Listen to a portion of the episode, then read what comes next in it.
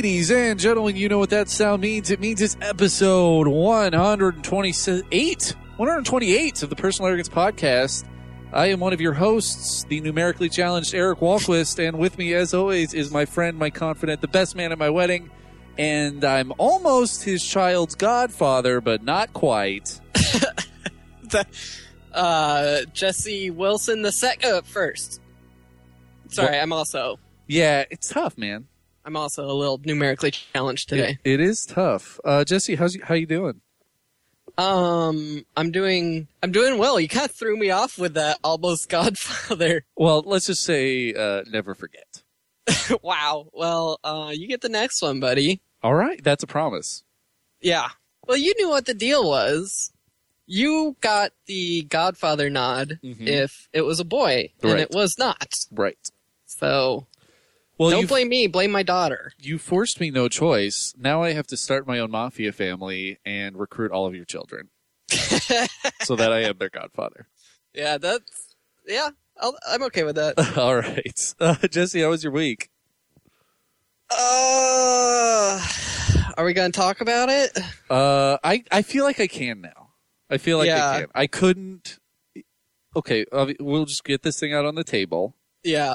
Um, Les Miserables won the Golden Globe for best comedy slash musical, and Yeah. I was cheering for Silver Linings Playbook. hmm Robbed. Robbed.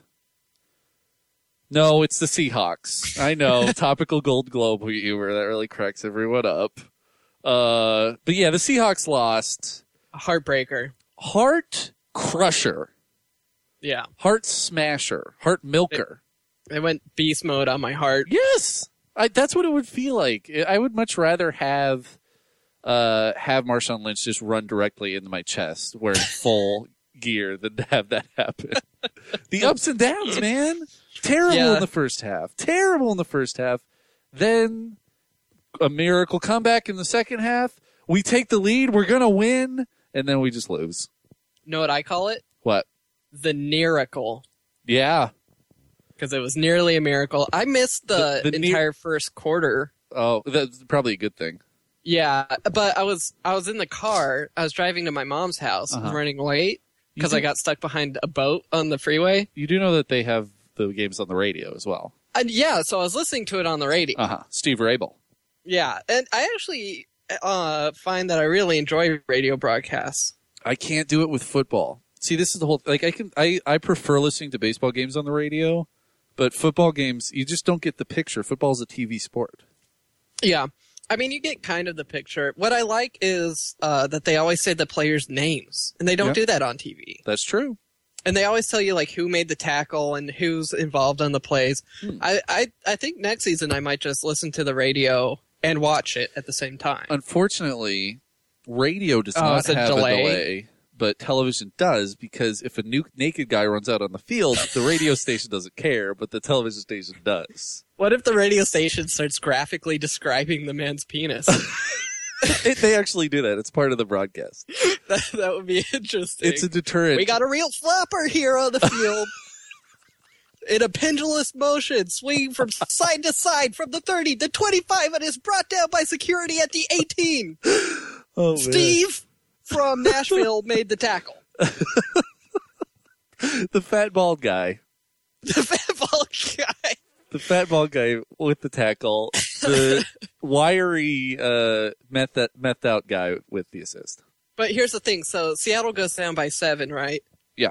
And they're making a drive to come back. Mhm. And uh, the radio broadcast is not great. It kind of fades in and out. And just Uh-huh. all of a sudden we'll go like, Right, AM radio, baby. Round and uh, right when Mar- during the Marshawn run, I get to a stoplight and it's just nothing but like a loud noise, and then I could vaguely hear just like chaos over the radio, and that ended up being the fumble. Oh yeah, that was rough because we just Yeah. got the interception. It was just like everything was just like ugh, and then. Let me just go because I, I I researched this Jesse and I think I actually went through the uh, Kubler Ross five stages of grief with this game. But yeah, I'm sure So anger, denial. the first first is denial, you're right. and I was like, "This is fine, whatever." Anger came pretty quickly. I don't know if I actually hit denial. I think I went straight to anger. Uh, you know, after the game was over. Then then it's bargaining, right? Which is like which for me was saying, why didn't we take the points in the first half? We were Yeah. on the 20 yard line and we went for it on fourth down and ta instead of taking the the the gimme field goal that and then we lost by 2 points. If we had those 3 points, we would have won. Bargaining. Uh-huh. Then depression, very sad, questioning my entire belief in sports and questioning my fandom as a Seattle fan. I was like Mhm. just walking around moping saying, why do I devote so much time to this? I could be doing so many other things. Mhm. Uh, being a Seattle sports fan is like being punched in the balls every year, over and over.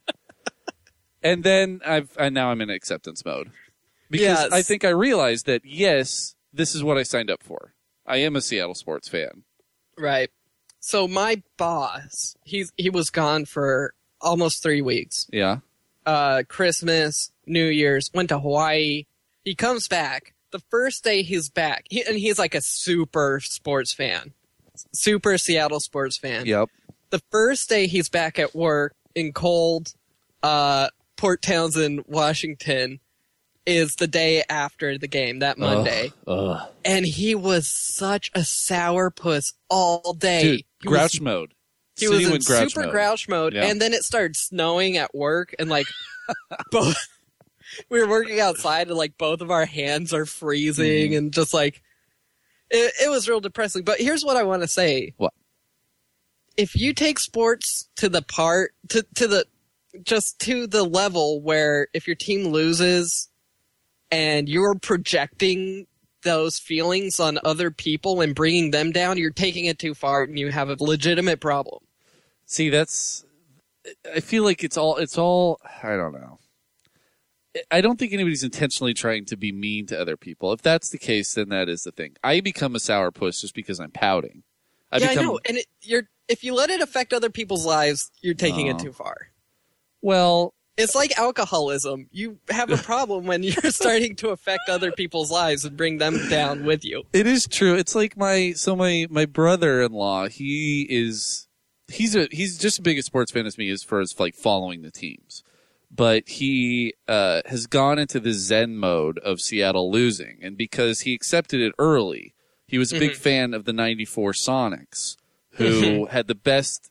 Uh, the best record in the Western Conference. Were going in as the number one seed, and then lost to the Denver Nuggets in the first round and ever since then he had his he had his he had his hopes he had his hopes crushed when he was a young child and that happened to him and so now that jade has fallen over him and i feel like that is what this game has done for me Right. is now i'm officially a jaded seattle sports fan Well, that's fine. So much hope. Um, just just think of the people around you. If you start actually like becoming a butthead over it, yeah that's true it's I don't know, or get in a codependent bummer relationship with Mhm. another sports fan. see i didn't even want to talk about it like on monday i was just like processing because like it's such an emotional roller coaster. And then people are like well we got a good team you know next year. I'm like fuck next year. This was our year. We were the team of destiny. Yeah, the problem what the problem is that uh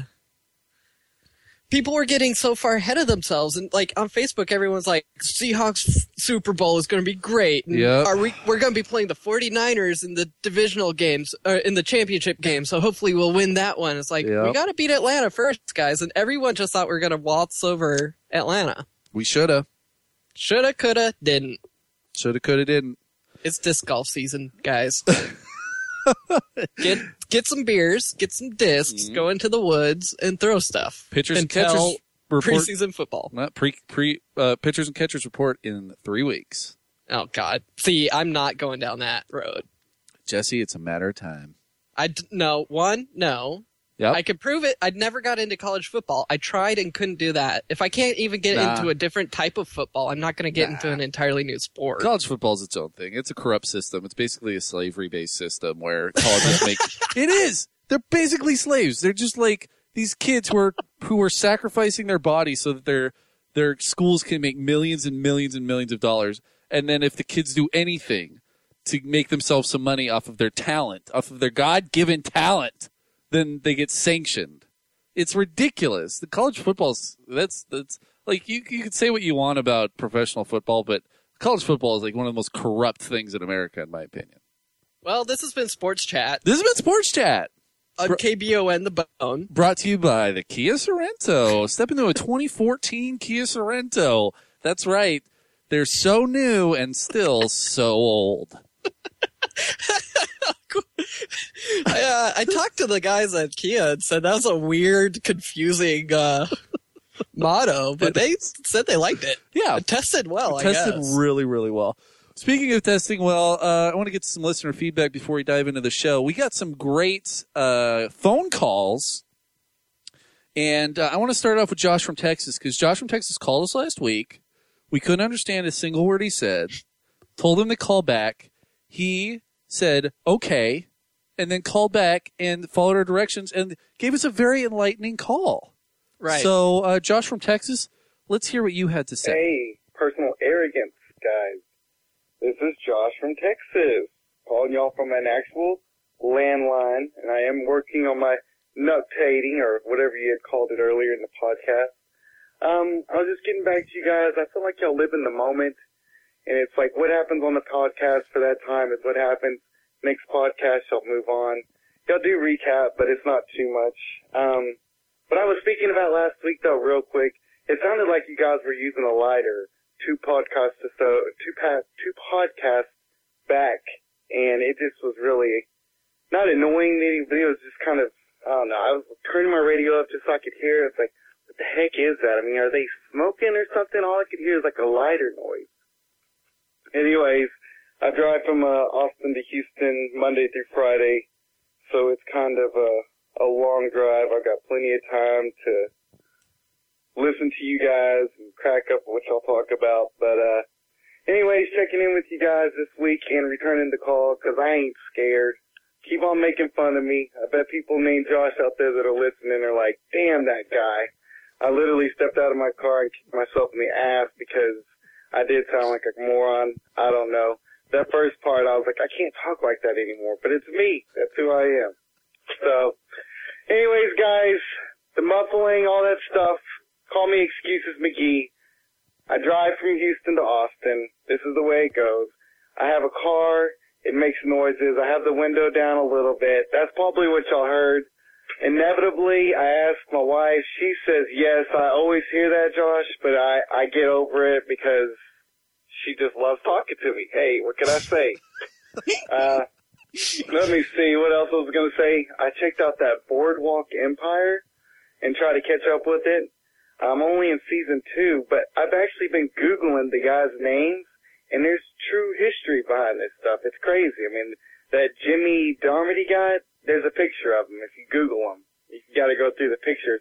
And actually, if you keep going through the pictures, it spoils you, so don't look too far into it, but, and, uh, I guess guys, I'm gonna keep bothering y'all unless y'all say, don't bother y'all. And if you hear some more noise in the background, that is my wife vacuuming. Get off my back. Get off my back. well, excuses, McGee. Yes. Uh, it's good to hear from you, for one. And two, uh, we've gotten a little bit of feedback about that noise. Yep. It keeps coming up. Have. I first, I want to apologize. Uh huh. I didn't realize it was audible, and it was me just playing with one of those knives that are like hingy, and it goes back into the handle. You know, Yep. it swings around, Mhm. and uh, I was playing with that. So sorry. Yes. You totally weren't giving yourself a pedicure. Get off my back. I love that. That's how I'm going to end all my calls from now on. Get off my back. Only work related calls. I love it. I love it. There's there's so many things I love about that phone call. First of all, I love that uh, that Josh from Texas can literally kick himself in the ass. you can't. No, not front ways. I'm I'm envisioning toe first. Wow, like over the head. I don't know. I want to see it. No, you can kick yourself in the ass with the heel. Oh, okay. Heel kick. Nah, that's Come not a, on, that's not a kick. That's true. It's a stomp. That's There should. It's a butt That's an upward stomp. Yes. Uh, and then the second thing is it's true. Boardwalk Empire, you know, it is historical based, and and if you don't want to research too much because you could uh, could get some spoilers. And you know, I made that mistake with uh, with Lincoln, uh, and it completely ruined the movie for me. Yeah, I. Uh, so don't Google I, Lincoln because that will totally screw up the film for you. I, I won't. Yeah. Uh, I also spoiled Boardwalk Emperor, Empire for me, and uh, it turns out he gets killed in a parking lot in an altercation with nihilists. Yeah. Yeah. I, I, I am wondering, has anybody gone back and actually put Steve Buscemi's eyes on him? You know, the whole Steve Buscemi's eyes. Thing Right. Oh, on the the actual On the guy. actual guy. that would be pretty funny. It would be hilarious. Should do that. Uh, so let's try that joke one more time, Jess, so you can laugh. Has Okay. anybody put Steve Buscemi's eyes on him? yep, Good question, Eric. I know. They should make a Steve Buscemi uh, potato head doll, Mister Potato God, Head. That would be awesome. Famous celebrity face parts: potato head, Yeah. Steve Buscemi's eyes, Angelina Jolie's lips. Uh huh. That uh oh, that guy from the Razor commercial, his nose. Which guy? Uh, Adrien Brody. Oh, Adrien Brody's nose. Yes, I was thinking Michael Jackson's nose, but they can be interchangeable.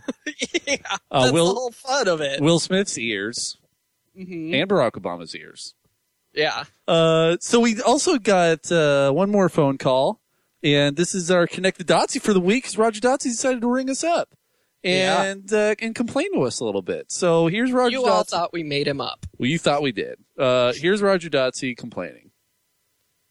Hey guys, it's Roger Dotsy. I was just calling to follow up on your best of 2012. I know I suggested doing this segment. I will say I have I take issue with a few of the categories and what you decided. First of all, the color gray wolf, I'll buy it, but not because it's part of the Seattle Seahawks colors. I'm sorry. I realize you all live in Seattle, but the world does extend past that city. Debatable. And uh, you ask someone in Jacksonville, Florida, are they going to say wolf gray is the color of the year because of the Seahawks? I don't think so. I'll give it to you because there's gray wolves are part of dire wolves of House Stark in Game of Thrones. Moving on. Animal. Give me a break. Baby octopus. Why? Why would they be the animal of the year in 2012? You just tried it in 2013. uh, because it's your podcast, we know a cephalopod has to win, Mhm. so I'll give it to the giant squid. Good call. Finally, Nice. ginger of the year. Might I humbly suggest this one? At least your answer was okay, but I might. I'm going to suggest Damian Lewis, uh, who portrays Nicholas Brody on Homeland. Uh, does a great job, getting a lot of awards, doing great work. Uh, just throwing that out there. Anyway, you guys rock. Keep it up, and peace out. Peace out, Roger. Get off my back. Get off my back. Uh, one thing about that is that uh, I actually did some research on it. In Jacksonville, Florida, there are actually more Seahawks fans than Jaguar fans. What? Bum bum ba dum. How do you do that research? It was that's a joke because Jaguars don't have any fans. Oh, good one, Eric. That's a joke. Again, you're just too funny for me. I know. What can I say? I'm I'm the heady guy. I'm like Shel Silverstein up here. Mm-hmm. Roger. Uh, you know, he wrote a lot of like classic rock songs. hmm, Yeah. I think he might have been a, little, a fan of the Green. What? Green Day? Yes, Because I don't think they were around. Yeah, he actually wrote uh, Dookie. yeah, it's masterpiece. Yeah, it's his masterpiece. Uh, all right. Well, uh, we got uh, we got some other stuff uh, on our Facebook page. We'll touch on that at the end of the show. I think we got to get this thing rolling, man. Yeah, we but do. we do want to thank everybody for calling in this week. We love it when you call in. Nothing puts a big bigger smile on my face than grinning and laughing to myself sitting on the bus listening to one of your phone calls. So please give us a call at 360 362 0024. That's 360 362 0024, just like Ken Griffey Jr.'s number. Jesse, you got your 20 sided die? Yes, sir. All right. Wait, just was gonna- Griffey 24? yeah, baby. That's why I and picked that Marshawn number. Lynch? Oh, and Marshawn Lynch. And the day of my birth in August? Excellently done. Nice. And Jeff Gordon. That's the real reason. Is he the Gordon Fisherman? Uh, in the off season. I rolled a 17, Eric. All right, I rolled a 15. You edged me out. So what's your first topic?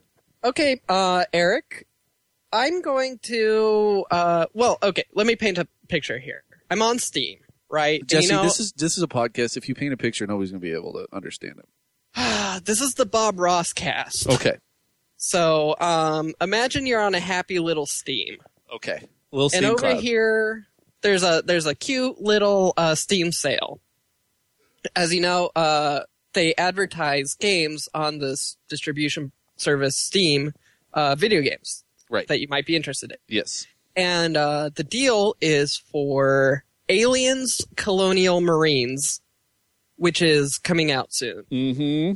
And this game we've talked about before. I've I saw it at PAX uh, twice, and it looks really cool. I'm really excited for it. It is the official uh, sequel to the movie Aliens. Right. James No, it's- It's the sequel to Alien, right? Oh no, Uh, Colonial Marines is the sequel to Aliens. I'm sorry. Yeah, the video Yes. game is the official Yeah. uh, production studio sequel to the movie Aliens. Right. Okay. So uh, they have a pre-order bonus. If you order now, you get a special weapon that you can only get by um, by pre-ordering it through Steam, Mm-hmm. and it is a gun with a chainsaw attachment, which is kind of hacky. Okay. Pardon the pun. This has been done in like sci-fi. Warhammer 40k has been doing like chainsaw guns forever. Right. And Gears And it's called- The Sharp Stick, Okay. and it's an acronym: S H A R P Stick. Yep. That's the name of the gun. So, Uh-huh. Eric, I'm going to need you to play a little clip. Okay. And do we have the clip? Oh, we have the clip. Here we go. Check it out. Hey, Ripley, don't worry. Me and my squad of ultimate badasses will protect you. Check it out. Independently targeting particle beam phalanx. Whap! For I have a city with this puppy. We got tactical smart missiles, phase plasma pulse rifles, RPGs. We got sonic electronic ball breakers. We got nukes. We got knives, sharp sticks. Knock it off, Hudson. All right, gear up. Two minutes, people. Get hot. I heard it. So, uh, that's possibly my favorite movie quote of all time. Right. And we got sharp sticks. We got sharp sticks. Mhm. And, um, in, when I was 17 years old, I got my first cell phone. Mm-hmm. And my, uh, voicemail message was me quoting that entire sequence of lines. That's how important it is to I me. think I remember that. yeah. Yeah. Uh, you're probably very annoyed by it if you called me twice and got my voicemail. well, Because it's kind of long. that's just your that's just your buffer. If you want to leave a message, you really got to want to leave a message. Exactly. Um, but here's my problem with that. That whole speech, that whole brilliantly written thing, it, it tells you a lot about Hudson, the character who's uh, expressing this. right. About how he's cocky, he's gonna protect Ripley, uh, he's gonna, they're gonna fight down to the last man standing, they're gonna use every weapon from nukes down through their shotguns, whatever, flamethrowers, down to even if they have to sharpen a stick and stab an alien in the face with it, they're gonna Right. do that for you. Right, That's and how this is- much. This is his. uh This is shows you also he's like a career soldier. This is what he loves. This is his passion. And Bill Paxton is just. This is like my favorite role Bill Paxton's ever done. Yeah, I mean he was good in Predator too. But moving on. Uh huh. But it also shows you the humor of this character. I mean, Right. that's a funny line, sharp sticks. Right. But now, in the official release of the sequel to this movie, they have created an item which changes the meaning of that amazing speech because now he's not actually talking about fighting with sharpened sticks. It's like, and now we will fight with this other weapon, which is coincidentally called a sharp stick. Yeah, that's true. Changing the canon, man. They've changed it. And I mean, at what point is it a difference between an homage Uh huh. and uh, a retconning, retroactive Right. continuity. Right. And I think they've totally flubbed it with this one. They have. I, I I agree with you. I think that. It, but it all depends on what you think is canon because there's what is there? There's four four four real alien movies now. There's the prequel. There's Prometheus, which is his prequel, You got Right. the two Alien versus Predator movies. So this is a mythos that's pretty much been bastardized since uh, since its inception. Yeah, yeah, in a way, Yeah. but I don't know. Like, Yeah. when when I went and I saw, um, like, stood in line for over an hour to see the preview of the video game Aliens Colonial Marines that Yep. they were showing this, Yeah. they made they went out of their way, like. To reiterate that this is the official sequel. This is real canon. This Ah. is super duper official sequel to Aliens Uh huh. and um, it, I don't know. I just feel like since they're taking on that responsibility, it was their responsibility not to screw up something from the original movie. Like if this had been just a cheap knockoff game that was licensed out like some, I don't know, where they don't really care about copyrights or anything, Right. then I would be fine with it because it's a funny homage. And it is funny. It's the sharp stick. Get it? Sharp sticks from earlier. Now this is the thing. It's a sharp stick. It's got a chainsaw on the end of a gun. Yeah. But they've destroyed the sanctity of their own property by doing this.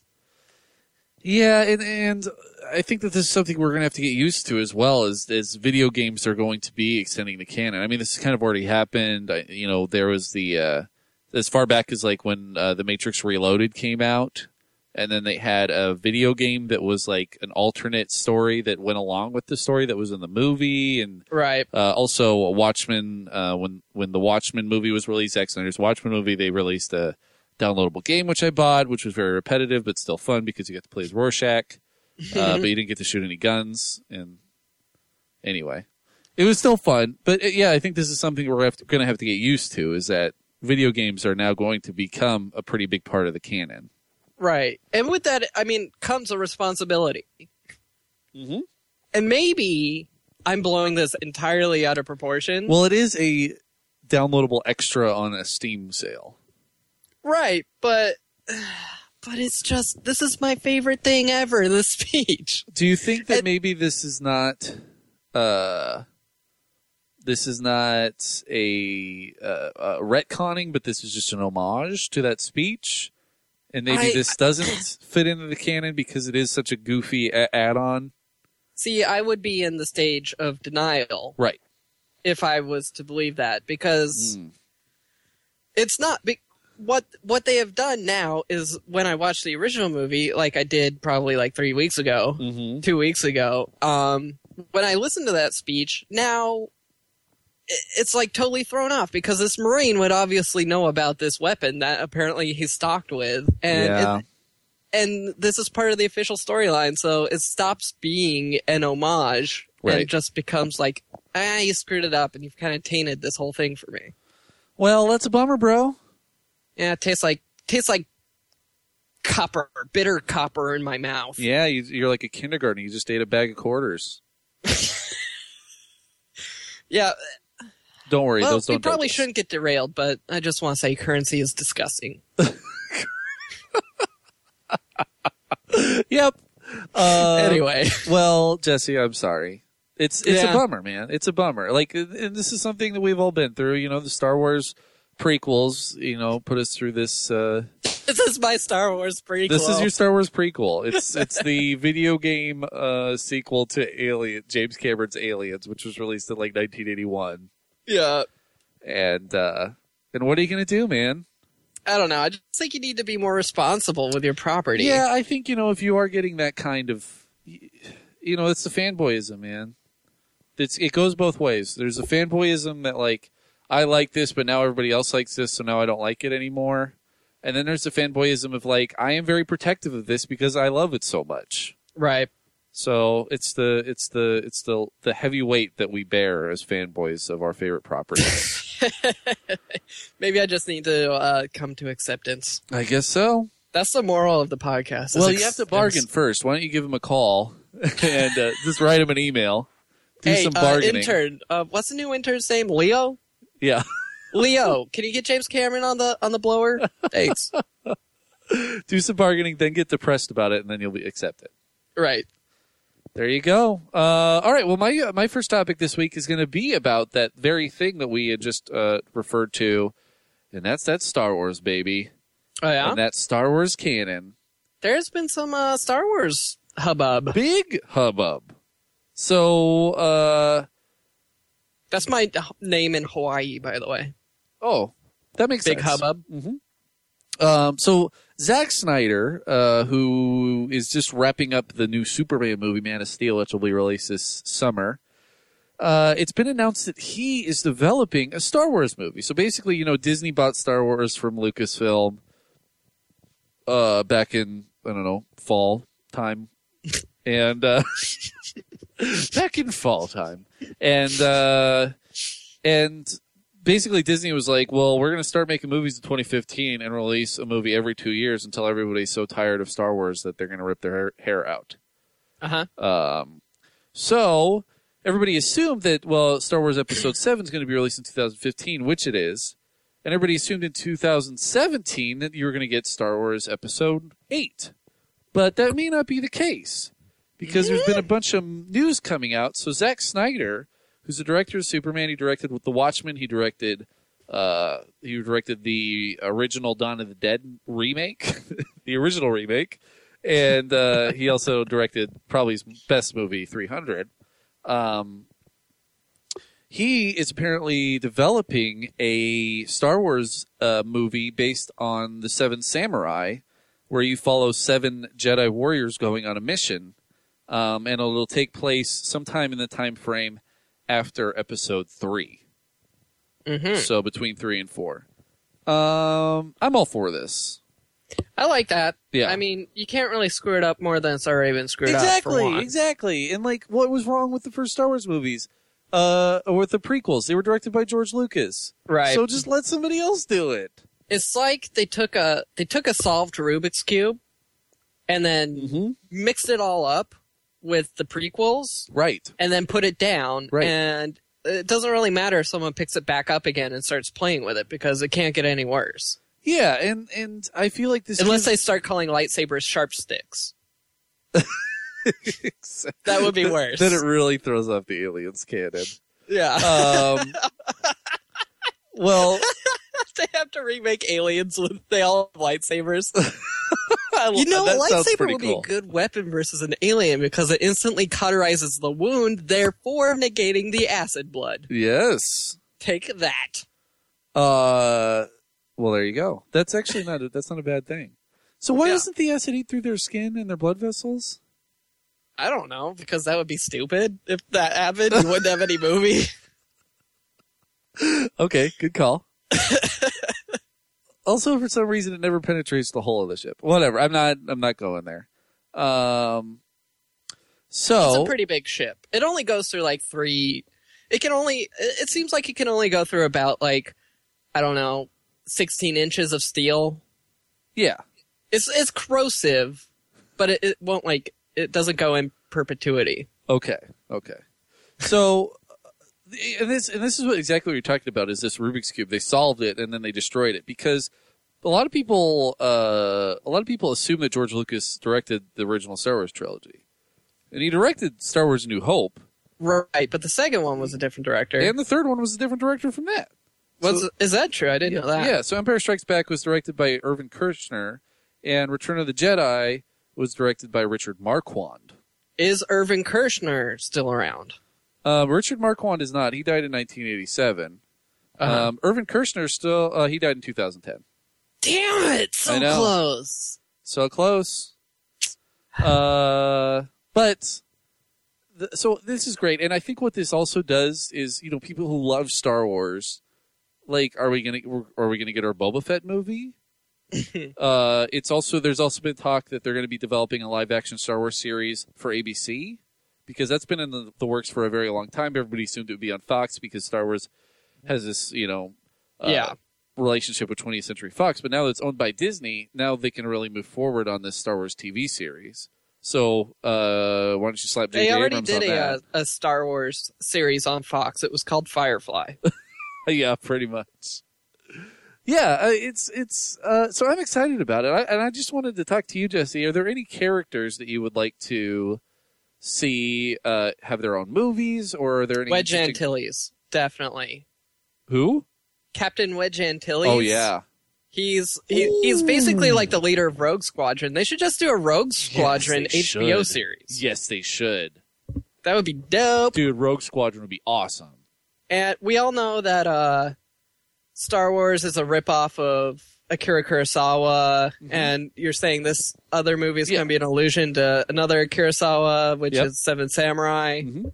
So uh, just rip off some old film footage of Japanese Zeros over uh, Guadalcanal and call it a movie. There you go.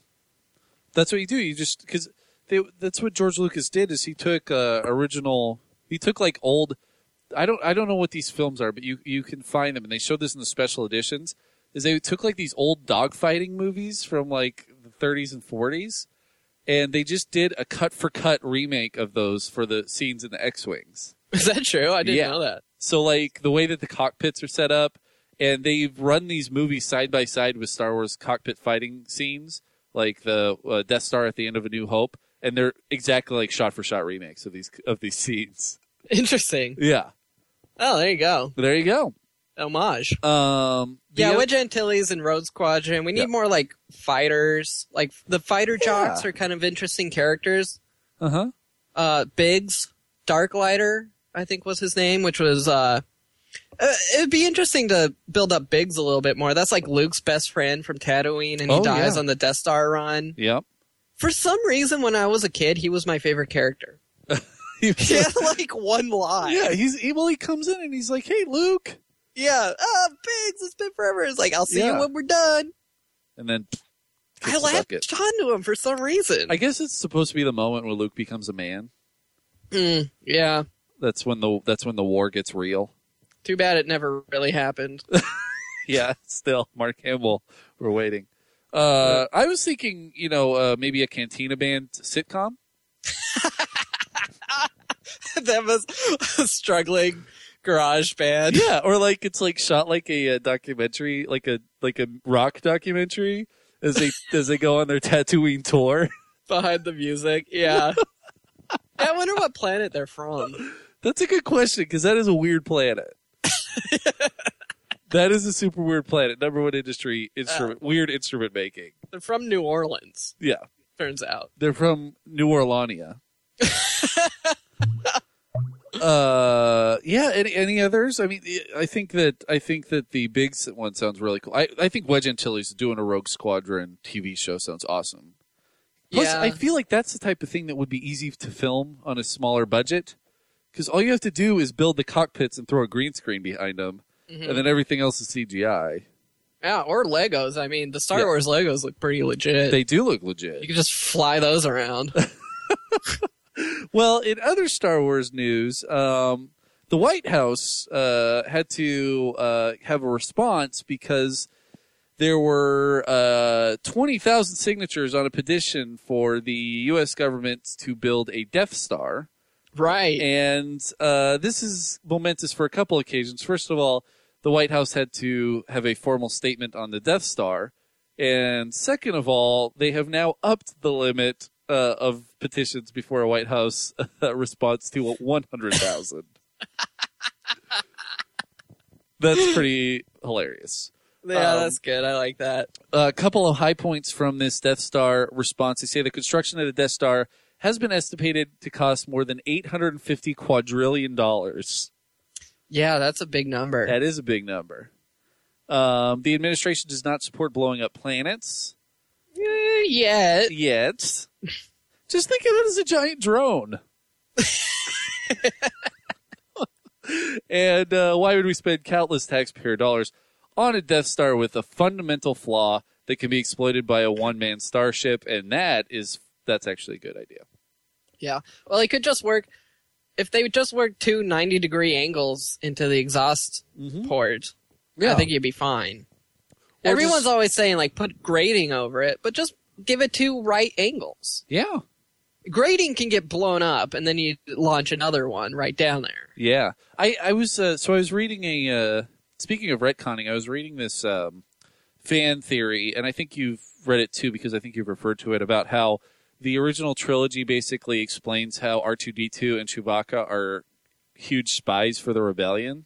I, I, that wasn't me. I haven't heard this. Well, basically, Um, there's a there's a bunch of things. So the fan theory assumes that C3PO's memory gets wiped um, after the events of episodes one, two, and three, but R2D2's uh, memory does not get wiped Right. and that he's had the Death Star plans on him all along, um, and that Leia was just putting in that hologram of her, um, and that Chewbacca he knows Yoda, he fought in the Clone Wars for the Kashyyyk, um, and that he, and if you look in Episode three, the Millennium Falcon actually flies in to one of the Senate meetings.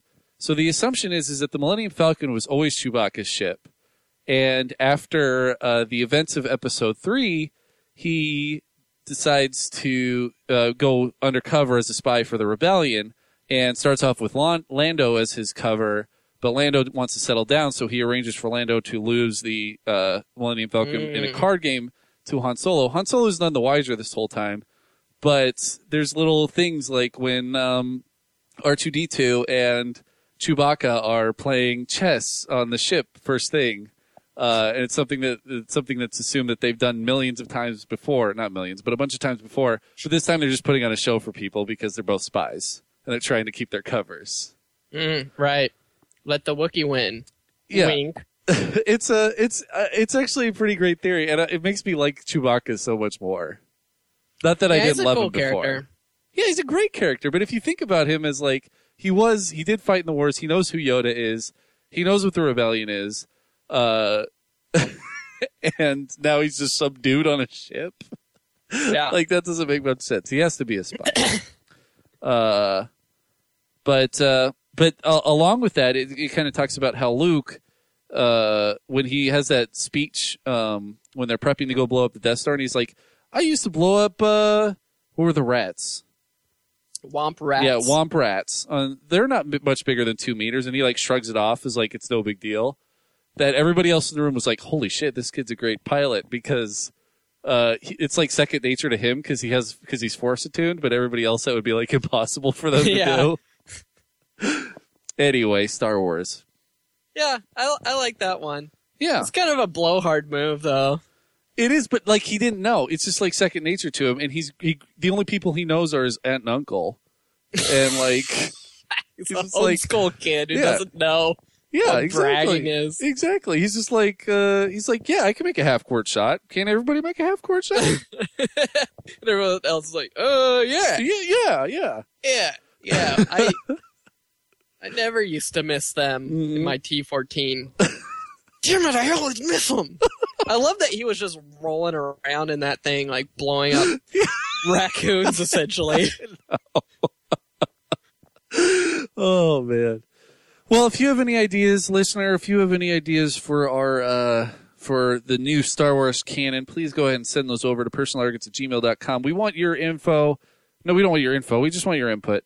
Uh, and uh, you, could also call us 360-362-0024. Uh, we want to hear your voice on this podcast, so make it happen. Jesse, are you ready for, for some trivia?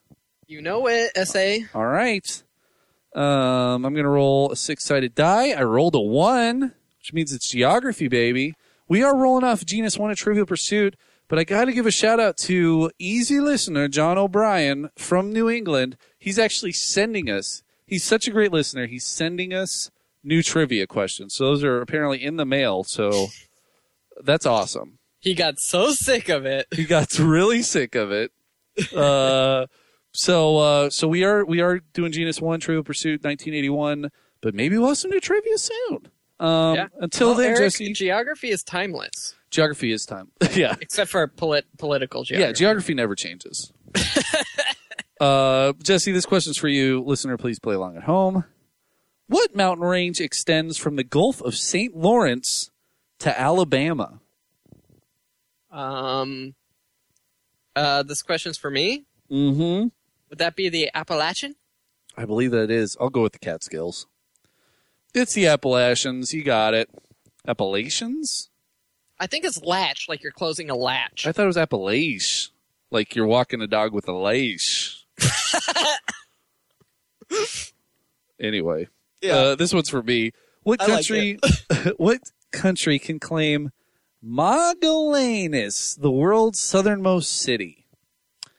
And God, which one is it? I'm gonna say I'm gonna I'm gonna go with Chile. Oh fuck! Argentina. Damn it! I think it's Argentina. Oh, it's Chile. I got it. Nice. All right. Tied up. Jesse, this one's for you. Please play along at home. What U.S. state has the longest coastline? That would be Alaska. Yeah, you got it. I'm going to go with California. It's Alaska. All right. I need this one to tie. We're doing well this week, J Dog. Yeah. Where is the University of Nebraska? Oh God. College football. Don't don't fail me now. Nebraska. It's in uh uh uh God. Ugh. I'm going to say College Station? I'm gonna say Nebraska. Lincoln. Oh God, the spoiler. Oh. Lincoln, Nebraska. Should have Googled it. Should have Googled. well, Jesse, you win this week. You win everything this week. Uh, and because feels you good. won, uh, we're going to do a new segment on this week's show. Oh. Uh, this was inspired by uh, listener Tony Blaze Serrano II. He posted on our Facebook page says, "You guys should sing again. I was impressed with Jesse's rendition of the song from the Windows 8 commercial in the last cast. Always entertaining." So Jesse, this is loser karaoke. You get to pick the song, and I'm going to sing it. oh, loser karaoke. Yep. Wow, this is harsh. Okay. Um, uh, let's see. A song that I want you to sing. For some reason, I'm thinking Seven Nation Army. A seven nation army's gonna hold me back. I'm gonna break the straw. I flame again with the big dinner about my back. And I beat it, beat it, beat it, then I paddled up from Wild Hill. Row, row. Is that good Uh, enough? That's good. Okay. You're good. Okay, good. you don't know the words. It's loser karaoke. You just gotta try. it. You just gotta do your thing. Nice. Yep. Okay, so on to greener pastures here. Okay. Possibly in the future. Uh huh. Um, we got we got NASA news, buddy. We got space news. NASA news. We got two pieces of NASA news. Jesse, can I? Uh, so I, I actually made a little sound bite, and uh, this might be something we'll be starting to insert into the shows. But I have one for science. Can I play that one? yeah, Stinger. All right. Here's our science intro. If today we're able to create a two-headed dog with six legs, is it possible that a similar creature existed thousands of years ago? And I say yes. Great Scott! All right. We're ready for Yes. science. Good stuff. All right, so I'm I'm I hope hopefully that got you in in the mood. Mm-hmm. Uh, so NASA's going back into space. Good. Yeah, That is their Uh, job. and um, they've they've um, I guess come to an agreement on a module supply, Uh huh. which is basically the middle part of a space shuttle Okay. that provides like power and stuff. Uh huh. and uh, so they're uh, they're going they're they're planning on sending this uh, into space, launching this in 2017. Okay. Same An year as, as the next Star Wars movie. Yeah, Coincidence? coincidence? Mm. Um, I you know I actually don't know because it's been proven that sci-fi stimulates Yes. scientific research. It's true. Anyway, so they're doing a lunar drive-by, essentially unmanned. But here's the real news. Yeah. and uh, I didn't know about this, but this is to get ready for a 2017 launch. Oh, I'm sorry. The first launch will be 2014. Oh, okay. Oh, Uh, so that's that's rapidly approaching. coming up. Uh, that's the first launch test. Anyway, Okay. uh, this is all to gear up for a 2017 launch Uh huh. that will be manned with uh, four astronauts. Okay. Oh, sorry. 20- I'm getting my dates all wrong. 2021. We are numerically challenged. We established Yeah, this that is- very early on in the show. Uh, the moral of the podcast is numbers suck and acceptance. I've accepted the fact that numbers are hard Right. because I'm dumb. Maths are maths are hard. Maths are mathematics are hard. So, uh, 2021, Okay. they're going to send four astronauts on a uh, a loop around the moon, Hmm. which is the first time I've heard anything of the nature since the whole no more manned space Right. flight. Since way back in the '70s when we were uh, mere middle-aged men. Uh, yeah, that's interesting. Is there any uh, uh, mission here? Are they going to make like? Are they trying to make a loon um, a loon base? That's that's a short for a lunar base. I like it, a loon Yeah, base. yeah. It's also uh, an insane asylum on the moon. Exactly. uh, with prison crowding the way it is. Uh huh. I'm not saying all crazy people should be in prison or on the moon. Anyway, move on. uh, sorry. Uh, there, it's just going to be like a, a, a lunar loop. So it's like a it's like a roller coaster. Yeah, it's one of one of Six Flags best roller coasters. No, they're just going to fly by the moon, check it out, make sure it's still there, make sure there's no Megatron on the dark side of it, Right. Well, that's good news. and come back. But I mean, it's kind of neat.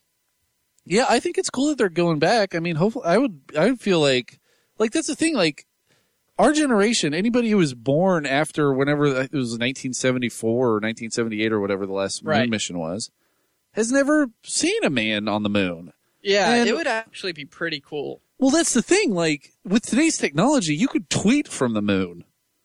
Like Yeah, you the could first tweet from the moon. yeah, you could YouTube from the moon, baby. It'd be like a live stream on the moon. like people would be able to tune into the actual lunar module landing on the moon and the guys walking out. I Yeah. guess they did that back in the day. That would be cool, but they'd have to be on a delay in case one of them decides to go straight. Exactly. So, what would you do if you could do a first thing on the moon? Oh God. Well, it's tough. I mean, first you got to know what you're going to say. Right, and then you have to try and not screw it up like Neil Armstrong. Yeah, Neil did. Armstrong, way to go, buddy. Talk about one of all time greatest screw ups in history. I think one of all time greatest saves. Yeah, I mean he, he rolled with it, but Yep. uh, if you listen to it, you can that pause. Yeah, he's like, There's oh a shit. slight pause where you can tell he's like, just that moment. Uh, this is one small step for man. Fuck, I meant a man. I meant a one giant leap for mankind. Damn it, that didn't make sense. I'm going to see if I can find it. All right, Uh, oh, here it is. It's one small step for man, one giant leap for mankind. It is that pause. That pause is so bad. there's a huge. You can drive Yeah. a semi through. He's like, that. ah, shit. Ah, I'm a, practicing. I'm a, I'm a Navy man. I'm not an actor. They should have said a poet. Yeah, that's the thing, is now they'll send, like, that George- the first screw up on the moon. Now that now they'll send like George Clooney to do it. George Clooney Oh, astronaut. it'll be James Cameron. yeah, well, they'll go up there. and James Cameron will be there already. He'll be like, Just "Yo, dude, look at squid. took the SpaceX uh, Dragon bomber up here, now I'm uh, on the moon before you." Yeah, I also like killed like eight dragons. I dropped bombs on them. So Yeah, you guys don't realize, but Dark Side of the Moon is infested with dragons. total dragon swarm. I think we know where dinosaurs came from, people. So anyway, uh, back to the question: If you had one thing you could do the first Right. of on the moon, well, you have to be the first. It has to be the first thing you do. So they've already golfed. Right? They've already driven a car. Mhm, uh, the moon buggy, Right. They've taken a step. right? Uh, they've done the jumping. So it has to be the first thing. It's got to be like a signature thing. Mhm. Like, I think it'd be fun to do something that you could put yakety sax music to. like, uh, like ride a, like, I bet you could ride a unicycle on the moon because of zero gravity. It's probably way easier to ride a unicycle on the moon. I like that one a lot. Yeah. I would want to throw the first disc golf disc. Oh, that, oh yeah, bring a It would frisbee. go forever. Yeah. And then it like goes in the Earth's orbit and burns up Yeah. and then hits somebody in the head. no, it goes into Earth's orbit, Mm-hmm. but it's made out of uh, high strength ceramic, Mm-hmm. and then it crashes, and it totally is a hole in one in the neck. That's what I would want to do. Excellent. Do you think what percentage of the people who listen to this podcast know what disc golf are? I don't know. It's it. Disc golf is it's a, it's a little known thing. It's been around it's a since known the eighties. but I feel like it's also something you could go your whole life without knowing it. Well, or without ever playing it. It's kind of a Northwest thing. It's the only thing that gets us outdoors. Anyway, Yeah. I got to move on to my second piece Okay. of uh, news here because news. the Mars Curiosity rover mm-hmm. is going to be testing out its drill for the first time. Cool. And uh, basically, it's gone to a part of Mars where they're pretty sure there used to be water. And if you look at it, it looks like a dried up riverbed. Okay. And they're calling it a. Um, the quote here is These rocks were saturated with water, said Grotzinger, who Oh. called the area a jackpot unit. Which His I don't name know is- what that means. His name is Grot Zinger. It's Grotzinger. Is his G first? R O T Z I N G E R. Oh, so his first name isn't Grot. I was like, now that's a Star Wars name. I am Grot Grotzinger. Well, if they so, and they, I, I saw that also uh, the Curiosity rover used its little brush, brushed away the the dusty surface, and fa- turns out Mars isn't red at all. It's just dusty. It's a it's a regular rocky planet with a bunch of dust on it. It's like Alice Springs, Australia after a windstorm. That's exactly where I was going. Yeah, I know it. But this is a total setup for the beginning of a sci-fi movie. We got this little robot out there. It's dusting stuff off and it's going to use this drill for the first time. It drills through. The land underneath it crumbles as it collapses into the underground cavern. The scientists back at uh, NASA are watching the camera and right before it cuts the static, Eric, what does it see? Dragons. Kids, James Cameron was right. Mars, planet of dragons. I love it. Yeah. That's actually basically the plot of Reign of Fire. Get Matthew McConaughey on the blower. Leo, Yeah. That's that's not. get Matt. Get Matt McCon, is like yeah. Matt McCon. Loves pecans. That's also the uh, Matthew McConaughey convention. Matt McCon. The one thing I love about three day passes, I keep getting older, but I can still get into Matt McCon. All three days. All three days. Uh, for men with short arms and no shirts. Uh, is there? Does he have short arms? Yeah, he's got short. He's got dinosaur arms.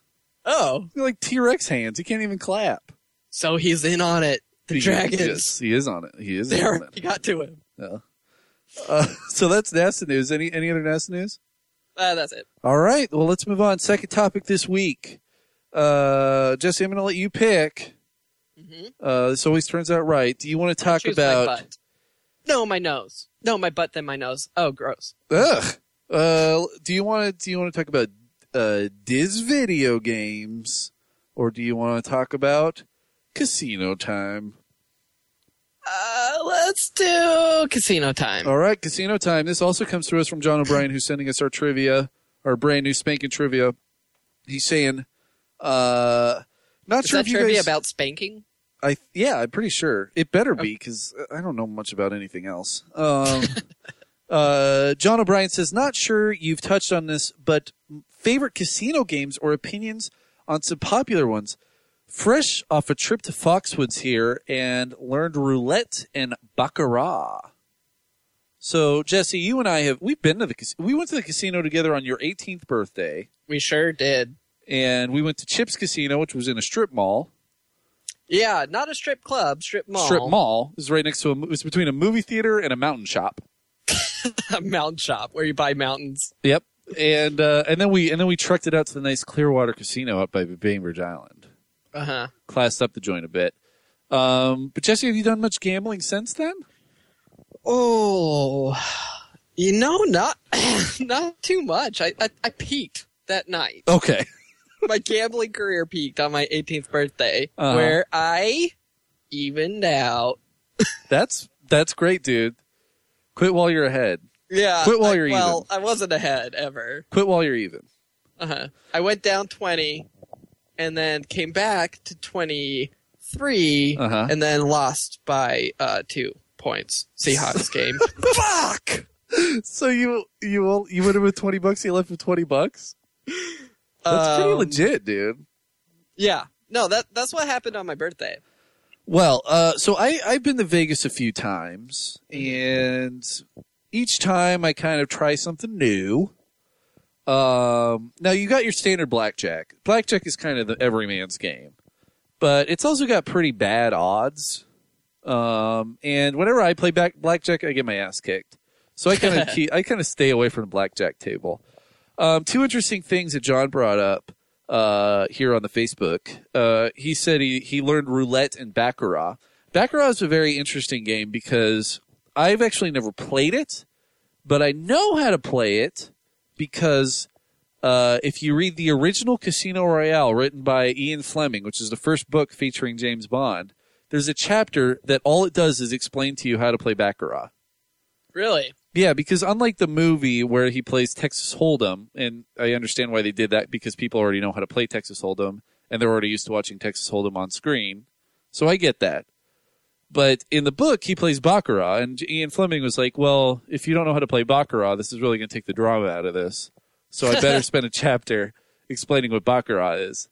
And it's basically like, uh, from what I understand, it's basically like blackjack, except you don't bust. You just, um, if you go over 10, then you just get, you're trying to get eight, I, I think. And if you go over 10, you say you have 14, then you just have a four. Ah. But I think there's like a set number of cards you can draw as well. Uh, but you're trying to get a natural eight. That's basically like your blackjack. I'm pretty sure. Uh, I haven't ever played it in the casino, but I've I've read about it. Very adventurous, I know.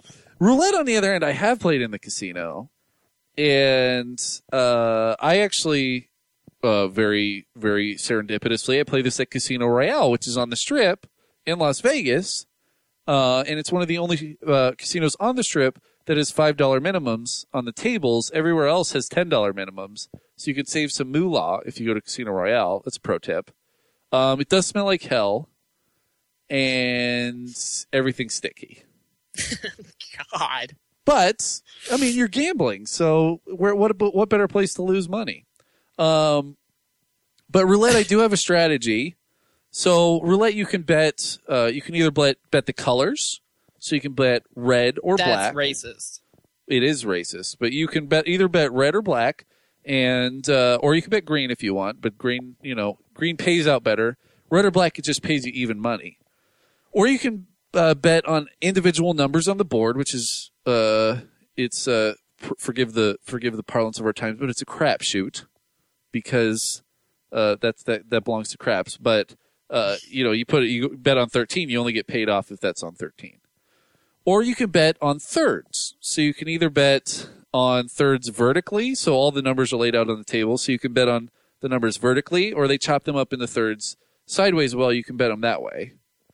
Um, so what I do is I bet either I bet one color, and they have they have a nice little handy screen up there, so you can see what how many what the last you know fifteen numbers were and whether they were red or black.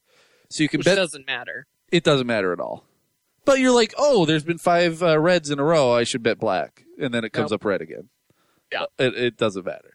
Uh, but uh, but so I always bet one color, and then I bet two of the thirds, and I think if you win one of those, if you win. If you win one of the colors and one of the thirds, then you get a little more than what you put down back. And that's my strategy for roulette. Uh huh. Got it? Yeah. All right. This moves me on to my favorite casino game, and that is craps. Craps Right. is the best casino game It's for a number of reasons. First of all, it's got the best odds of any casino game. Second of all, it's basically Settlers of Catan. That's really, if you played Settlers of Catan, you know how to play craps. Because, and, and everybody gets to roll the dice, which is fun. But So basically, if I go up to the table and go, I got mud, who wants it? yeah, that's it. Um, the dealer will say, "I will take your mud, and you won't get it back." um, But basically, what happens is one person rolls a die. If they roll a seven, then everybody automatically gets all their money back that they put on the board. Well, they rolled two dice. They roll two dice.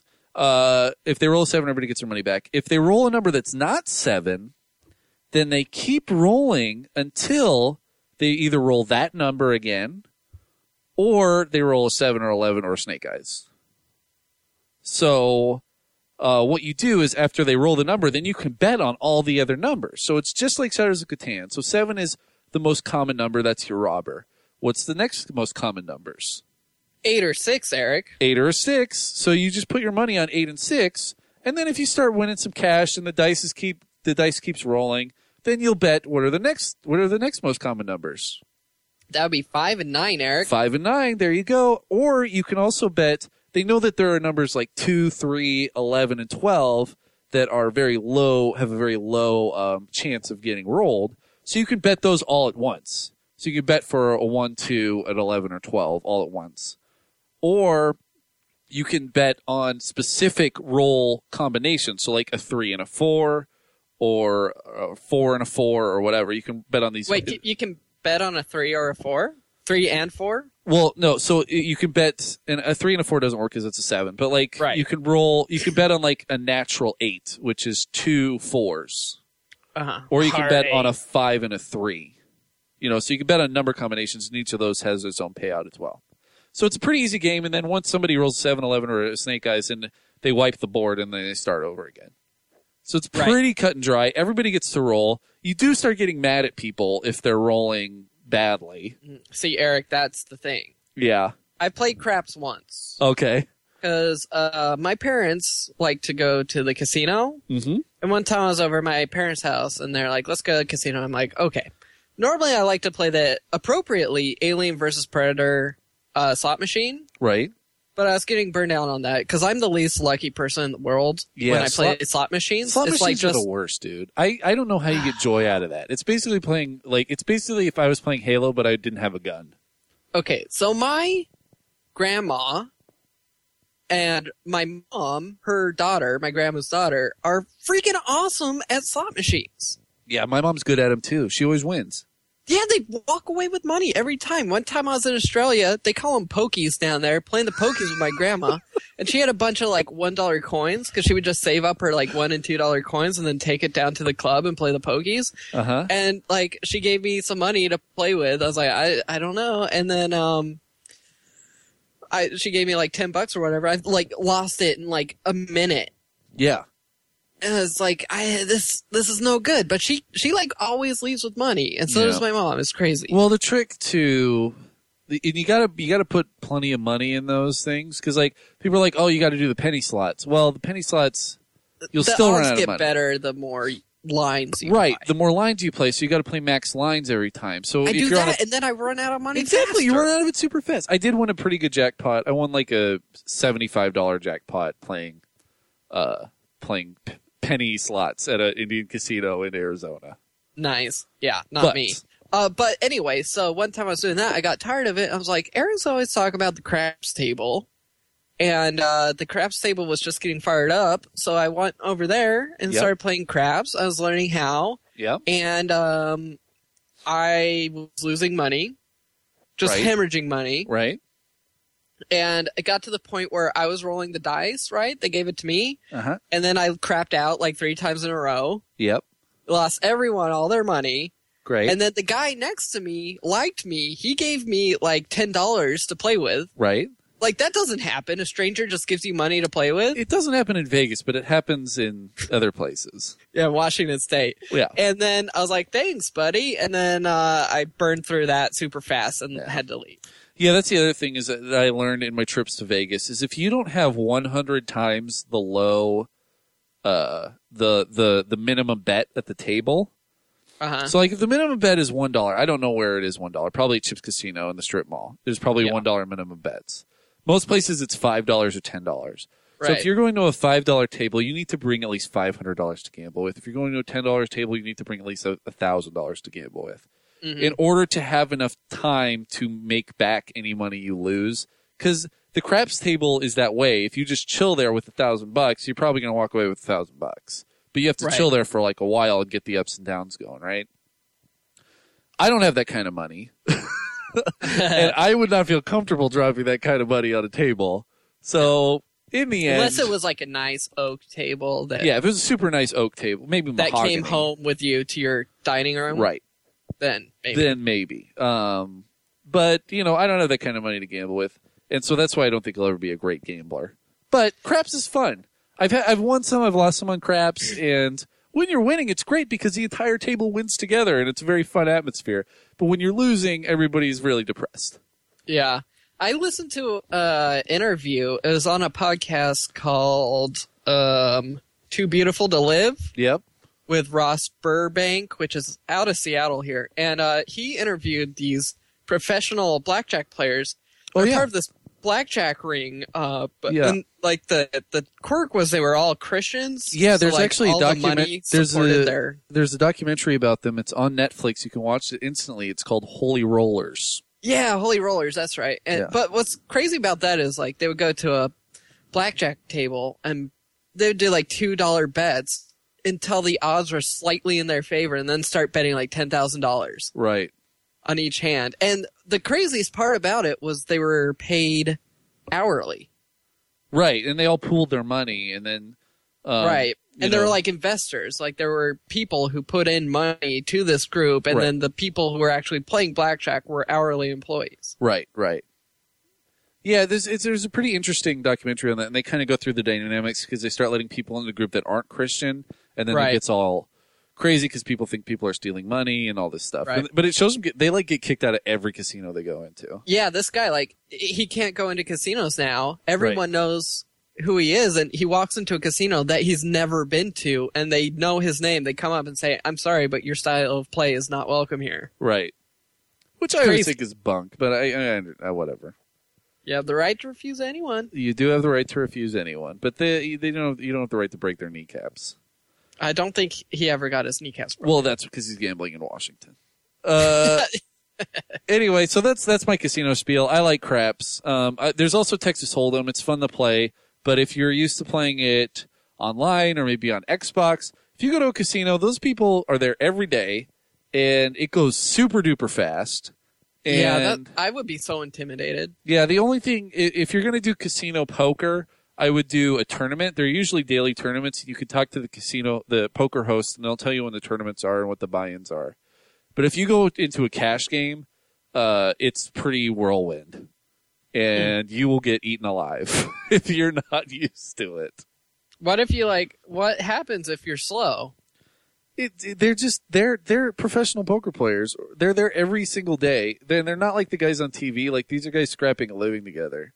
Right? And so Do they yell at you? Well, everybody knows the odds, and yeah, they'll just be dicks to you because like this is their table. Like it's kind of like if you're surfing and you're like the out of towner and you're coming in and then you're like uh, going in on people's waves and stuff. It's like you either got to go with the flow or get money off out. of you. That's true. It's like if it's the local beach, but at the end of the day, you get to walk away with that guy's surfboard. Right. Exactly. Maybe you don't scare him off. yeah, that's true. But it's just like it's it's an intimidating place. Yeah, Uh, I would be. I w- I'm intimidated by blackjack tables. I'm like, Yeah. I get like math dyslexia. Yeah. All of a sudden, I'm like five and a seven. What is that up to? Uh, uh, uh. I think it's. I think it's eleven. Uh, hit me! Oh, damn it! Yeah, I uh yeah, and, and that goes super fast too because the dealer like flips over the cards, it's like boom, boom, boom, boom, boom, boom, boom. Oh, I have twenty one. Uh, and you're like, what? Wait, Sorry, wait. did you have insurance? No. Yeah. Uh, yeah, that's actually uh, last time I went to Vegas. I posted that I was going there, and friend of the show, Nod Hero, sent me a message said put twenty bucks on red, and I did, and I won it. So I doubled my that money. means it's his. No. that went straight to the Casino Royale roulette table. Bum, bum. All right. Well, that's my casino spiel. Um, we're going to get to some uh, recommendations, call it a cast. But before we do, I want to let you know one more time how you can get in touch with us. You can write us an email, personalarrogance at gmail.com. You can follow us on Twitter at personal podcast. You can find us on Facebook. And every week we're posting um, the nights that we're recording. And if you have any topics that you want us to gab about, you can write it in that thread. I want to thank uh, James F. Cubby Uh, he he wanted to talk about Sanderson's Mem- Memory of Light. I haven't read that series, but uh, but thanks for the input. We have Roger Dotsey on there. We got John O'Brien. We got Tony Blaze Serrano. And we got Caleb Bestvater. Bestvater. Um, and he said we should talk about gun control and the NRA's comments about the president's children. Uh, stay. Don't talk about people's kids. Are you okay with What? that? Yeah. Okay. Um, and uh, and uh, and then uh, I also uh, want to shout out to Nod Hero, um, and and to uh, our good good buddy, uh, Mister.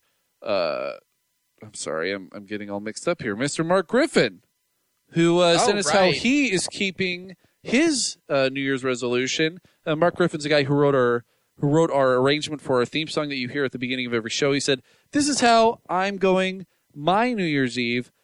Uh, I've already bound a book from scratch, and tonight I'm crafting my first gluten-free beer. Uh, and he's got this website called BecauseISaidIWould.com, and it basically is a resolution every week, uh, a new thing to do. So that's pretty cool, man. yeah, that's Um, pretty cool. Are you going to uh, Strange Brew, I'm not. I'm not going to be there. Yeah. But I'll be up there next weekend, so maybe we can hang out then. Yeah, maybe. All right. I'm actually thinking about going to Seattle for Strange Brew Saturday. Is that in Seattle? No, it's in Port Townsend, but I kind of want to go to the Kangaroo and Kiwi for Australia Day. All right. Well, let's make our plans off the air. Okay. uh, but we want to thank everybody who liked our Facebook page this week. Of course, we have our own Facebook page, Personal Arrogance Podcast, and we have we're always we're always on the Bald Move Facebook page. Um, but this week, big shout outs to John, Dominic, Alex Cannell, Jacob Jones Martinez, Eduardo Salas Mata, and my cousin Emily McCullough. Also, uh, also liked us on Facebook this week. Um, also, uh, Jason Cornelius, Chris Rogers, we love you. Uh, Jason Cornelius has an awesome Facebook picture. It's of stormtroopers holding blasters to his head. It's pretty cool. Um. And always, we want to point you over to the Bald Move Network. We are a part of the Bald Move Network. We couldn't be happier to be a part of the Bald Move Network. And you can come and meet not only me, not only Jesse, not only people we gab about all the time like Jordy and Levi, but you can meet Aaron and Jim Jones, the two originators of the Bald Move Network. They will, we will all be together in one spot at the Avery Brewing Company in Boulder, Colorado. That'll be February 1st at 8 o'clock p.m. Meet us there. Uh, we'll all be wearing matching T-shirts. It'll be very, very cute. Um, and uh, and what's happening on the Bald Move Network? Well, there's a brand new Bald Move TV podcast. This brand new podcast is bringing all of the love that you feel when you get that sound poured into your ears about Breaking Bad, about Game of Thrones, about uh, The Watching Dead. But this is just talking about all of the shows that are on television. They're like, fuck it, we're just going to do every show now, people. Are you happy yet? So listen to the Bald Move TV podcast. Uh, it's on iTunes. You can also find it by going to the Bald Move Facebook page. And there's the Because Show. We love the Because Show. We love the ladies on the Because Show. It's like us, only much more refined and beautiful. So, uh, and they have great stories. So I'm going to play a story from the Because Show uh, that made me laugh, and you can get a little bit of a hint of the magic that is the Because Show. Here's the clip. Gather around the fire, youngins. okay, so I was in 10th grade, so I was, how old was I? Like 15? 15 or 15 or 16, 16, yeah. something like that. And um, in history class, there was this group of cool kids, like all the cool kids.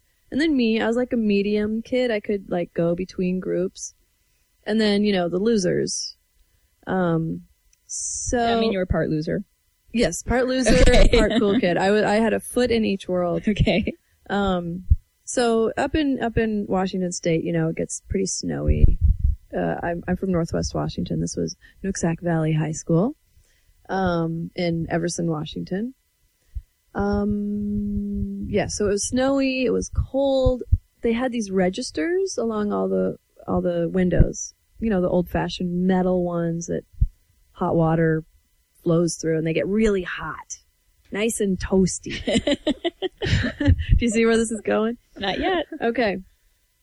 So, um, in the mornings, like everyone would, right before class started, you'd get to class like one or two minutes early, and everyone would line up and kind of like put their butts against the, uh, the, the radiators. You'd kind of sit there and like until you kind of couldn't stand it anymore because it was so warm and toasty on your butt that you had to like move away from it. So all the cool kids and being cool got to hog all the registers. So um, every once in a while, I would sit on the registers too. Am I saying it right? Registers, radiators. Yeah, that They're works. called either, right? Okay. Um, so I would get a spot if I got there early enough. But if I didn't get there early enough, all the other, you know, all the cool kids got up there. Okay. So anyway, this morning was very special because um, I had my period. it wasn't that special, but it was different. It was a very special episode. It was different in the right household. than the other days that I had gone and warmed my buns and gotten a space there. Okay. So, so, you know, I go up and I, I'm like, all right, there's a spot open. So I go up, get my butt on the, oh, on the radiator. and then, and then like after like, I don't know, 30 seconds or something, like the other kids are like, "What's that smell?" and I'm like looking around, like, I don't know what is that smell. Oh my god, it smells like something's burning. What is that? No, it doesn't smell like burning. It's like a weird. I don't even know what that smell. I don't know. It was just like this whole conversation, like, oh my god, oh, what is this? Everyone was talking about it in the entire classroom. And then I like suddenly stopped talking. You know how you just like, you just feel like you get kicked in the gut yeah. with this realization that it's your that is your pad. it's your pad overheating and it's the smell of like cottony plasticky blood burning Gross. oh, that's yeah embarrassing. and my, my pad was hot that's funny. and i couldn't feel it like most of the other kids had moved away from the radiators because they could feel because your pad stink. no because Um, you, it would get oh, and you couldn't hot feel and it you would because you were move away. wearing I it like a couldn't diaper. feel it, oh my god, that's so funny. so it was stinky i couldn't feel oh it no, at least it didn't like spontaneously ignite. oh my god That would be terrible. That would But, oh my god, that'd be the most And awesome I, story. I, I don't think anyone ever like put two and two together and figured out it was me. Thank I was not the root of the smell. Uh, so that was Susan from the Because Show, and Susan, I, I think they knew. Yeah. Maybe Any- regardless, go Pioneers. go Pioneers. And it's a good thing she didn't burn her nook sack. oh God. Uh, so that's the Because Show. Like I said, much more refined than what we're doing here. Is it? Um, But uh, but the Geraldine, Susan, you heard Susan telling her story. Amy's on there as well. We love the Because Show, and uh, and you should listen to them. Um, and of course, Aaron and Jim Jones are doing their thing. Mad Brew's doing his thing. We're we're the Bald Move family, and yeah, uh, it's and, a family. and it's a family. So Uh, why welcome should you listen? I'm working on their new uh, motto. Why should you listen, Eric? Why? Just because. Oh, Show. Maybe lose the show at the end. Dotballboom.com. uh, all right. Uh, so uh, so we told you how to get in, get in touch with us. I think we got all our I's crossed and our T's dotted. So uh, Jesse, why don't you give me your first recommendation? Oh right. Um recommendations. Oh yeah, it's a new podcast I've been listening to. A Uh-huh. new one from the Adam Carolla's podcast network. It's the Dr. Drew podcast and it's Oh, it's pretty good. They were doing one that's like Adam Carolla and Dr. Drew, but just kind of turned into Dr. Drew being nostalgic and Adam Carolla complaining about stuff that happened in the 90s. right. It's This one's much better because there's no Adam Carolla. So, like in the first episode, which is out now, Mhm. uh, he, he has like a uh, psychiatrist uh, call in, like a doctor, another doctor call in for like a phone kind of interview, and they take calls and stuff. But uh, he he's discussing the differences between psychiatry and psychology, and it's pretty good. well. That sounds good. Yeah. Th- it, basically, he was just retconning Loveline, so they gave him his own show. yeah, yeah, basically yes. Um, grown to accept that. Yes. Uh, Well, my first recommendation this week is also going to be a podcast. It's the Judge John Hodgman podcast. Just if you heard Good this? cast. I love it. I uh riding the bus, I've been able to explore I've been able to expand my podcast horizons. So Right. I started on Mabim Bam and then I went to Jordan Jesse Go. What? I've, I've never actually listened to that one. It's good because it's got uh it's got Jesse from uh John Hodgman, the guy who plays the the bailiff. Right. It, that's his show, and it's he's from Los Angeles. They're very LA, and he's got a silky smooth voice. So listen to that if you like it. Uh, but Judge John Hodgman, great show. Each week they have two, uh, a plaintiff and a defendant, uh, Skype in, and then they work out their problem. And sometimes it's very heartfelt. I'm going to Um, take you on this about Seahawks, Let's do it. about sports. right, Jesse. What's your second recommendation? Uh, well, you're running out of time for this recommendation, so you better get on it within the next couple weeks, and that's drinking Rainier beer while watching NFL. Well, there you go. Yeah, I'm done. I'm done. No, the championship games are the best games Yeah. of the year. We're missing the Super Bowl. Are we gonna Yeah, actually miss it? we're on a plane, buddy. I didn't know if we are gonna be able to watch it or not. Yeah, or we might be able to watch like the first 15 minutes, but that's just the national anthem. so well, whatever. The Super Bowl is stupid, but the the championship games are good. yeah, I hate every team that's in the net, that's in the championship game. Bird Bowl, baby. Just root for a Bird Bowl. I'm rooting for the only team that I have a semblance of like for, and I know everybody's going to hate me about this, but it's the Patriots. The Pats. Eric, the Bird Alliance is strong. like, dude, I'm not going to root for the freaking e- for the Falcons after they beat us like that. I would love for them to beat 49ers. Yeah, that's true. I, I the 49ers. well, I just hate them all. I hate them all so much. I hate Colin Kaepernick's stupid Oh my face. god, I've always hated Colin Kaepernick. with his weird Dude. nose and his tattoos And that are like fond. and he's just as he's just as whiny as Harbaugh. And this is the thing about Colin Kaepernick, because you know I'm a Boise State fan. Colin Kaepernick was a quarterback for Nevada that beat Boise State, prevented them from going to the Fiesta Bowl. I Oh. hate Colin Kaepernick. I hate him so much. Yeah, so you can root for the Falcons. Although, it, how funny would it be though if it was a bobble? A bobble. Yeah, a bobble. if if the Ravens and the 49ers go, Why? Why is it a bobble? because is Harbaugh's. Oh, no, I would hate that. I hate both of them so much. I was. I thought you. Were, I thought you were saying because Baltimore starts with ba. Oh And no, because of the "ba." Yeah. What I Yeah, hate. UGA. I hate them both. And the the idea of one of them inevitably winning the Super Bowl would just drive me insane. Uh, whatever. I I'm rooting for a Bird Bowl, and eh, you'll you'll you'll be watching football on Sunday. Yeah. I might be buying a mattress. I don't know. I might have more important things to do. Uh, So, uh, John O'Brien, uh, this is my recommendation. He also posted on our Facebook page, said, or no, this wasn't John O'Brien. This was Roger Dotsey. Bringing it back. Says, uh, best spring seasonals. I've never had an exciting one. Roger, my favorite spring seasonal is the Northwest Red Chair Pale. The, Oh, sorry, Red Chair Northwest Pale Ale from Deschutes Brewing Company. It is the best. It is delicious. that is. It's one of my favorite beers of Yeah. the year. Period. Um, I mean, Mudslinger is good too. Yeah, you're gonna get a lot of brown ales.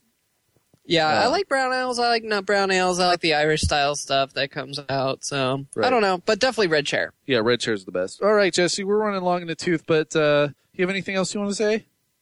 Uh, go Hawks! 2013-14 season Super Bowl champs, calling it now. All right. Uh, so before we go, Christopher Hannigan sent us a message. He said the old theme song for the show is awesome. I annoy the hell out of my coworkers trying to mimic it. Is there any way you could bring it back from time to time? And Christopher, this one's for you. We'd like to remind you that wherever you go, And whatever you do, please stay, stay arrogant. arrogant.